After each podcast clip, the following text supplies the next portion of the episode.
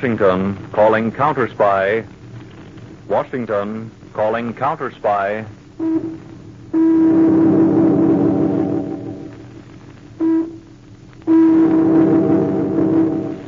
Washington calling counter spy.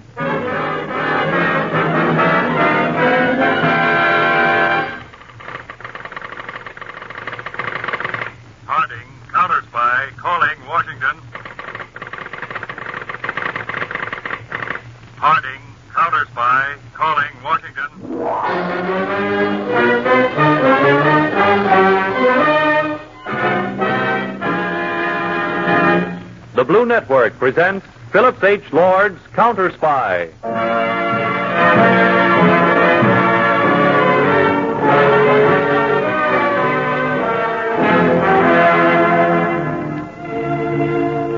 Backing our great Army and Navy at the front is our invisible army of United States counter spies who work quietly, effectively, and swiftly against the enemies in our midst. They are the dread of the German Gestapo, the Italian OVRA, and the Japanese Black Dragons. Imagine the ace counter spy of them all as David Harding, specially appointed with authority to work however or wherever he will. Three weeks ago, In Washington, a very prominent bachelor by the name of William R. Terrace stood in the center of his expensive apartment. The time, 11:25 at night. A dim light burned on a little ebony side table. Mr. Terrace stood there. His face was ashen white.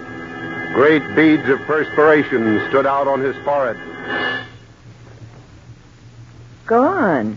You've betrayed your country. Go on. Go on, pull the trigger, you coward. Go on.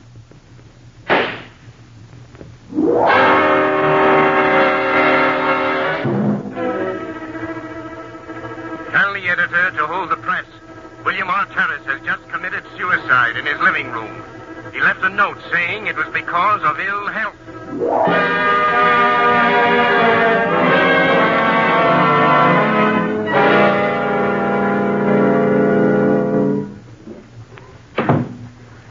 It's a clear-cut case of suicide, Mr. Harding.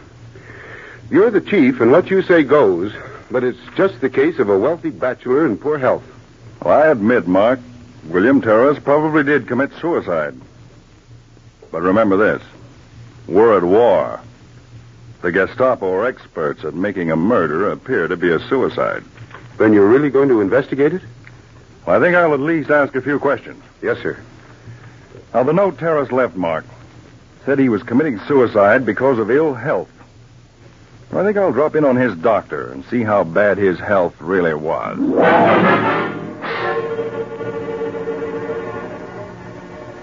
You would know, Doctor, if Mr. Terrace was in poor health. I was shocked at his suicide, Mr. Harding. From everything I know, Mr. Terrace was in perfect health. Hmm. It's quite interesting. I think I'll go over to Mr. Terrace's bank and see if finances were worrying him.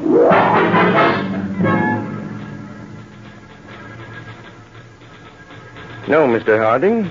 Mr. Terrace's finances were in perfect condition. He was worth nearly three quarters of a million. He had many government bonds and securities. Thank you. Mark, when a man commits suicide, and it isn't his health and it isn't finances. Look for the woman. Exactly. And that's what I want you to do, Mark. Yes, sir.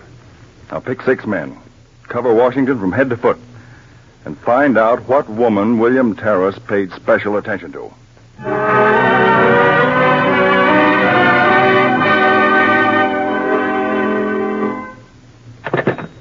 Yes?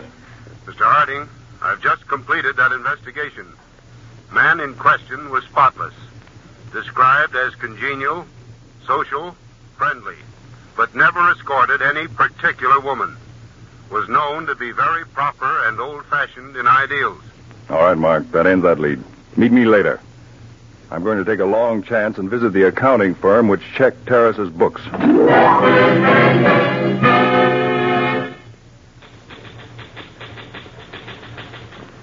Why, yes, Mr. Harding.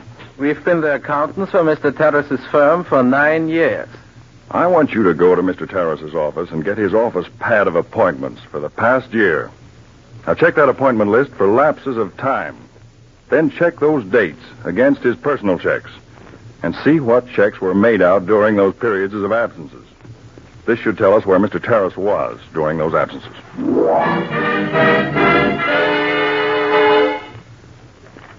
Mr. Harding, we went over Mr. Terrace's office pad and found he was absent from his business during the past year on four different occasions, a week at each time. Good.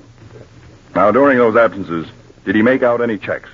His first absence corresponds with a check he made out at the Saratoga Hotel, Saratoga Springs. During Mr. Terrace's second absence, he made out a check at the clubhouse, Pine Hill, South Carolina. This third check was made out at a clubhouse, Atlanta, Georgia. Fine. Thank you.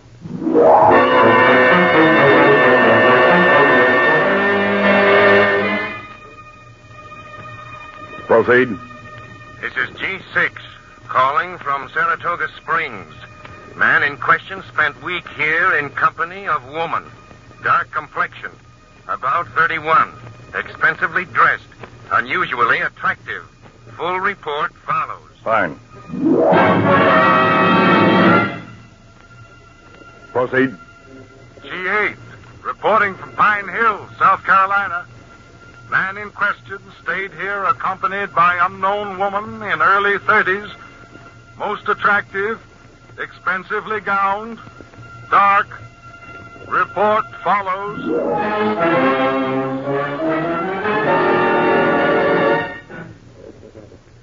This is beginning to get very interesting, Mr. Harding. Yet we may still be on a wild goose chase, Mark. We have no idea who that girl was. She may have been perfectly all right. But uh, how can we ever find her? She may be anywhere. Well, here's a little something I dug up.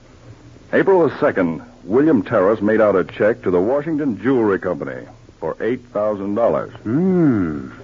Say, that's a pretty sizable amount for a bachelor to be making out to send to a jewelry house. That's what I thought, Mark. I'm going to check that jewelry house. I wonder just what William Terrace bought with that $8,000. Mr. Terrace bought a solitaire diamond ring, ten and one half carats, platinum setting, a woman's ring. We have no record that he said whom he was buying it for. That is all. Thank you.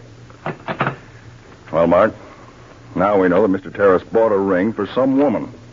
But who is she? Where is she? Oh, that's a tough question, Mr. Harding. Well, let's put two and two together and try to make five. Check all insurance companies, Mark. Yes? And see if within a few days after April the 2nd, any woman insured a ring for approximately $8,000. Say, that's clever reasoning.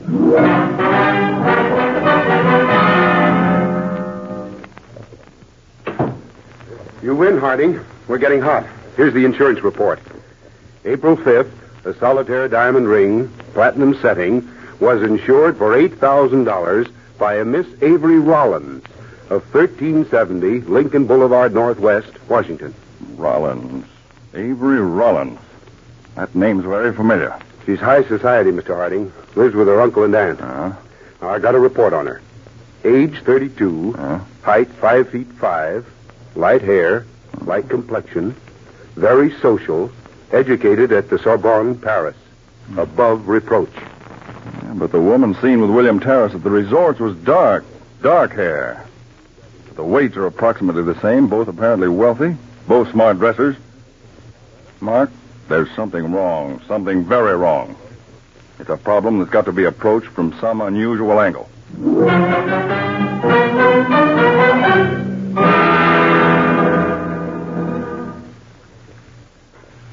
You have a very luxurious apartment here, Colonel Reynolds. Thank you, Mr. Harding. I'm pretty proud of it, especially this library den. I'm here to make a very unusual request, Colonel. As you may know, I'm a United States counter spy. Yes, I do. Now, Colonel, you knew William Terrace personally, didn't you? Oh, yes. Was his suicide a bona fide suicide, Mr. Harding? Well, to be perfectly frank, Colonel Reynolds, I don't know. That's why I've come to you. I need the aid of a citizen, Colonel, prominent, who has some government responsibility. You're 48, That's correct. a bachelor. A confirmed one. You're a very handsome man. Oh, come now. Come. Yes, and very fascinating to women. Now, wait a minute, Hardy. Oh, this is very serious business. Now, You're chairman on the board for the new airplane formations and armor. Yes? That makes you a very interesting person to certain other persons. Colonel, do you happen to know a Miss Avery Rollins? A very gorgeous woman, but I've never happened to meet her. She's usually surrounded by any number of admirers. Well, I'm going to arrange for you to meet her, Colonel Reynolds. And I'm going to ask you to make yourself just as interesting to her as possible. In fact, I'm going to ask you to try and make it even a uh, constant attachment for a time. What? Oh, no, Harding, that's a little too much. I don't wish to get mixed up with women. Now, Colonel Reynolds, you could be the principal factor in possibly exposing one of the most cunning spy rings in this country today. You don't think Avery Rollins was in any way connected with Terrace's suicide? You don't think she's acting as a spy? That's what I want to find out, Colonel. Good Lord, Harding. I've arranged with Lady Keston to give a formal ball next Friday evening. I've given her a list of guests she's to include. Miss Rollins will be one. And I'd appreciate your being another and casually meeting her. Naturally, Rollins. Huh. Mr. Harding, under these circumstances, no man could refuse. I thought you'd feel that way, sir. Now, after you meet her, please don't try to contact me in any way. Leave it up to me to find out what you're doing.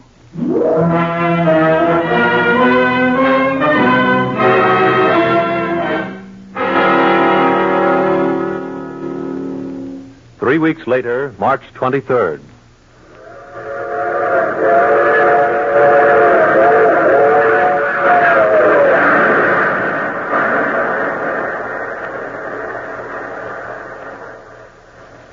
G6, the colonel boarded train at Washington. After hour, was joined by a woman already on train. She is of dark complexion, expensively dressed, very attractive, black hair, height approximately five feet five. Ticket reads Palm Springs. That is all. That's strange. That's not the Avery Rollins.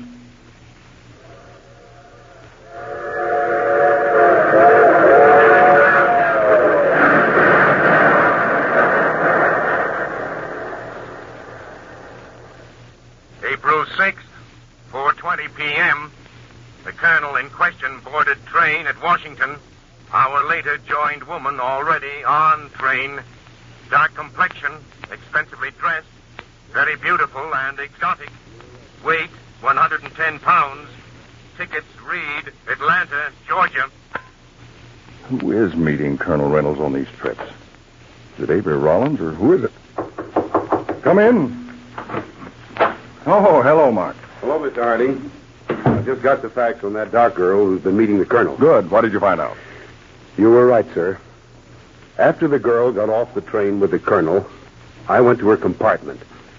There were unmistakable signs of dark colored powder, blonde hair, and black hair which showed at the end of the hair, as if it had come out of a wig. Now, she must get on the train, get a compartment, and change her appearance before she comes out and meets the colonel. Then it is Avery Rollins. Because she's been absent from Washington at the same times the colonel has. She's probably explained to the colonel that because of their prominent standing in Washington, she must disguise herself.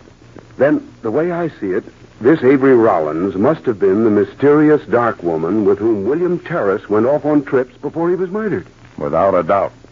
And she's connected with his murder in some manner. And I've got to make sure the colonel isn't killed the same way.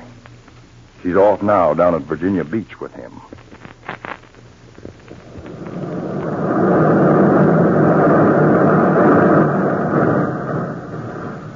What a sunset, Avery. Mm, beautiful. I love to lie on the beach after all the others have gone in. Look at those breakers on the sea. John, sometimes I see a look come over your face. A, a look of pain. Anything troubling you? No, dear. Nothing really. Perhaps you're worrying about your responsibilities. Those uh, new war plans or something. No, I don't think I am.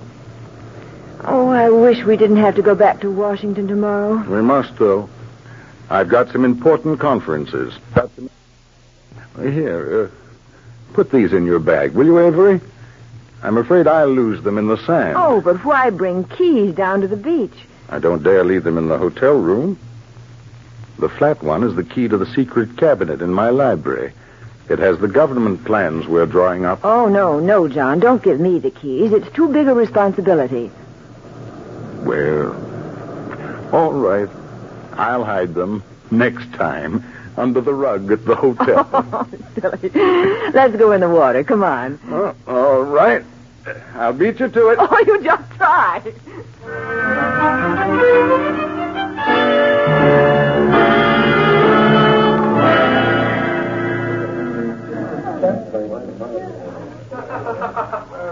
I was looking for you, Harding. Well, hello, Colonel Reynolds. Glad to see you. Sit down. Hmm. Now, I thought it might be better for us to meet openly at the hotel here rather than for me to go again to your apartment. A good many things have happened since we last talked, Harding. Yes. And you've proved yourself a veteran, a professional counter spy. Couldn't have done better. Anything the matter, Harding? Well, I think the big moment's here. It's now or never. What shall I do? Now, I'd like to have you invite Miss Rollins up to your apartment Tuesday night for a formal dinner. Just you two. I'll try. You don't think, do you, Harding, Miss Rollins really is a spy? Yes, Colonel. I do. But I kept the key to my secret file where she could get it, called her attention to it.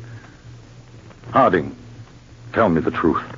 You don't think Miss Rollins was the girl who was with Terrace on those trips before he committed suicide? Yes. His blood is on her hands, Colonel. And probably the blood of a dozen other men. Now, Tuesday night, after you've had dinner, I wish you'd go with her into your library den for coffee. But under no conditions, Colonel, drink the coffee. Now, I'll casually drop in a little later. Hmm. You intend to break her Tuesday night? If I can. And I hope I can. What's the matter, Colonel? You're white as a sheet. Uh, I. I'm all right. What? Can I get you something? No. I... What is it, Colonel? You can tell me. Harding, I love her. You don't mean that. Yes. Yes, I do mean it. I love her. But good heavens, man, you can't. But I do. I think she's innocent. She didn't try to copy the key. She she's never tried to ask me questions about secret government affairs. But she's a murderess, Colonel. Take my word for it, the blood of Terrace is on her. She'd double cross you in a second. I didn't realize how lonely I'd been. She's so clever, smart, beautiful, everything about her. I can't stand it. You're not thinking of doing what William Terrace did. No. No, not that. I guess I can see it through. I'm sorry, Colonel. Terribly sorry. Hmm. I guess there's no more to be said. You'll go through with it tomorrow night, as planned. Yes. Now remember, do not drink any coffee that's poured. I wish I could say something, Colonel Reynolds. I. I feel for you from the bottom of my heart. But this is bigger than you. Or me.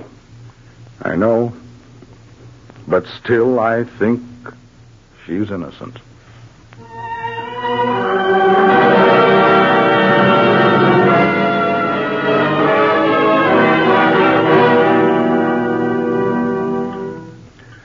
Some more champagne, Avery? Please, John. That's a stunning evening gown. It blends right with your skin. Oh, flatter. Some more champagne for you, sir. Yes. Uh, and Martin, Uh, yes, sir. Miss Avery and I will have our brandy and coffee in the library tonight.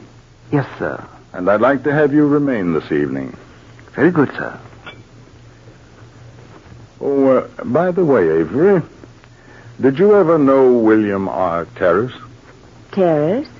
Uh, wasn't he the man who committed suicide about four months ago? Yes. I've seen him, but um, I've never met him. Oh. Awful thing, wasn't it? Hmm. I've heard some people say it uh, it wasn't suicide. Yes, but you can't tell from rumors. Oh, like the silverware? Oh, you caught me looking at it, John. Yes, I do like it. Everything about this place, it's uh, it's so tasteful. I had thought I was perfectly contented. But now it all seems so insignificant. To have something really worthwhile, you've got to have someone to share it with. I found the same thing true, John.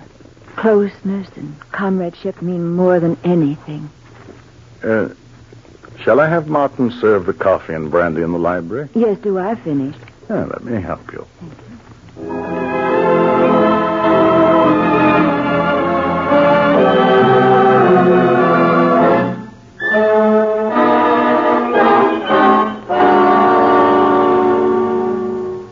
But I'd rather sit on the divan with you. Avery, you look like the most sophisticated woman in the world. Like one of those gorgeous paintings. And then you say something so tender. Oh, but a woman should be a mystery to a man. Oh, there. Avery, I know. but you don't know how much. Yes, I do, John. My heart's pitter pattering the same way. It has been ever since that last trip. Do you love me, Avery? Yes, John. Very deeply. Avery. uh, pardon me, sir, but uh, Mr. Harding and his friend have quarreled. Oh, uh, yes. Yes, Martin, show them in. Certainly. Why did they have to come at just this moment? Well, Harding's a very good friend. I guess he's just dropping in. Oh, we were just on our way to the club. We thought we'd stop in, Colonel. Hello, Harding. Glad to see you. Have you met Miss Rollins? I don't believe I've had that privilege. Good evening, Miss Rollins. Good evening, Mr. Harding. Uh, Miss Rollins is a friend of mine, Mr. Mark. Good evening, Mr. Mark. It's a pleasure. And Colonel Reynolds, Mark. Good evening, Mr. Mark. Won't you join us in the Brandon coffee? No, thank you. We've just finished dinner. Hmm, sit down, gentlemen, and make yourselves comfortable. Thank you. Well, while you men chat, I think I'll go and freshen up a bit. We just finished dinner, a delicious dinner, Mr. Harding, but fried chicken, and you know what that does to the hands. Well, I've always maintained the only real place to really enjoy fried chicken was in the bath. well, you men chat, and I'll be back in just a few moments, if you'll excuse me. Harding, it's all right to talk in front of Mr. Mark. yes, Colonel. He's a counter spy in active service. Harding, it can't be true. She's too decent. I'm going crazy. Colonel Reynolds, I'm going to have to be brutal tonight. Ordinarily, I wouldn't operate this way. But I'm going to do everything I can to expose this right here in front of you. I believe I owe it to you. Tell me, Harding, she's really one of your agents working with you. Tell me that you suspected me and really did this so she could check on me. Tell me that. Ease my mind. The only way, Colonel, is to let this unfold. Now, would you ring for your butler, please? Why, yes. Yes. Harding, is it the butler you're really after? Tell me it's he and not Avery, isn't it? Colonel, I know how upset you are. I sympathize.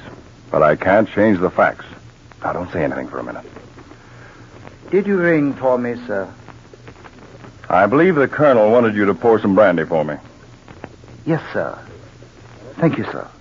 This is a gun in your stomach. Don't move. Harding. Quiet, please, Colonel. Cuff his hands behind him, Mark. Tight. I've, I've got him. Then he's the man you're after, not Avery. I believe he. Martin. There. Without his wig, he looks more natural, like his pictures. Your butler, Colonel Reynolds, is Herr Franz Bergman, one of the cleverest Austrian spies. I am not him. I do not know whom you are talking about. Colonel, when your butler was hurt by a car six weeks ago, you might be interested to know it was a plot. The man at the wheel of the car which ran down your butler was this man standing here. He wanted to pose as a butler so he could get in your house here. We've been checking on him for weeks. Here. Drink the coffee you served the colonel. Drink it. Now, you don't like doped coffee, huh, Bergman? Please, Harding Avery is coming back. Now, watch her when she comes in. I think she'll be pretty surprised. Is something the matter in here? Well, is that your butler? His hair is... Yes, Miss Rollins. We removed his wig. Why? Well, for the reason that he happens not to be a butler. but Herr Franz Berkman, a very noted Austrian spy. Spy? He's a spy. Yes, quite a catch. Oh, I'm so glad you caught him. Mark, take Berkman over to the other side of the room. Come on, Hitler, or I'll lead you by the nose. Oh, John, you must feel terribly about this taking place in your apartment. Here, take this brandy. You look like a ghost. Thank you. Thank you, Avery. Thanks. Now, Colonel Reynolds, I have a record I'd like to play for you. Would you mind my using your machine? Why, no. No, the switch is right on the side of the radio. Right. It's just a short recording. I, uh, I feel a little dizzy. I, I guess I'll sit here by you, Avery. Good. What kind of a record is it, Mr. Harding? What's the purpose of it? Well, I believe that it'll be self-explanatory. It was made last night. There. The lines were spoken rather softly at the time, but I'll turn on the full volume so we won't miss anything. Here. Quick, get the camera ready. Oh, can't find anything but personal papers. Oh, they must be there. The colonel told me himself. He kept them in the wall safe in his library. Yes, all right, but if we don't find them, you'll just have to keep on playing him. Oh, that old fool. I want to spit in his face every time I get near him. I can't stand to touch him. Oh, the plans are not here. Yeah, he has tricked you. But they must be there. Uh, we have failed tonight. but he'll probably put them in here tomorrow I night. hope tonight would be the last. Then I could break him and force him to commit suicide like Terrace. If he won't, we'll poison his coffee. Not so you quick. dog! It's vermin! I'll spit at you! I'll kill you! Avery, do you know what you're saying? You pig! You swine! Let go of me! Fortunately, Colonel Reynolds, the plans weren't there, but if they had been, you wouldn't be alive tonight. She'd have worked on you till she'd gotten you to commit suicide. No, and I would have made him kill himself just like I made Terrace kill himself. Shut up, you fool. Don't talk. Yeah, she'd have told you she'd gotten the plans, that you'd be disgraced. She'd have broken your heart. You'd have done what all the other men have done she's worked on. And I'd have laughed at the stupid dog. Colonel, her real name is Marie Schmitz of Hungary, a paid spy. She goes to the biggest bidder. This woman is one of the cleverest, if not the cleverest, paid woman spy in this country. And that butler of yours, Franz Berkman, is her husband. Take them away, Mark. The other agents are out in the front hall. Yes, sir. Oh, keep your hands off me. Come on now, come on, come on. I'm sorry, Colonel. But I had to strip it all down before you, so you'd never have any doubt. I didn't know. A person could be hurt quite this much. You may have saved the lives, Colonel, of thousands of our boys. I hope so. Come over here by the window for a minute. Would you, Colonel? Why couldn't she have been what I hoped she was? Look at those Marines swing along. You've done them and the boys like them a great service, Colonel Reynolds. No one will probably ever know about it. But you will. And I will. Let's open the window.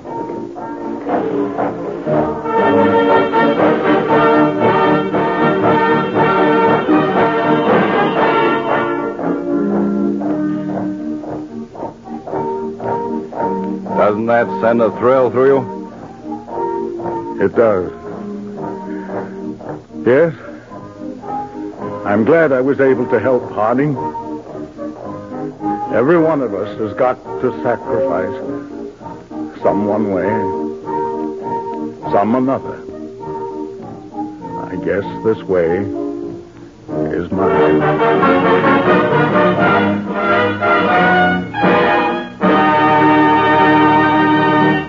All over this country tonight is spread a great army of counter spies, men working to protect you and our boys at the front. Special agents of the Federal Bureau of Investigation, of the Secret Service, of the Treasury and State Departments, of the intelligence bureaus of the Army and the Navy. Men who are constantly on the alert, diligently protecting our home front. These men beg of you not to talk concerning troop movements, armaments, defense plants, and wartime plans. There are many leeches, enemy agents, just waiting to pounce on every little scrap of information so their experts can piece it together into a big, compact picture of our war efforts. Next Monday evening, counter spy David Harding will be on the air. Tell your friends, invite them to listen in to these exciting dramatized cases portrayed weekly at this time.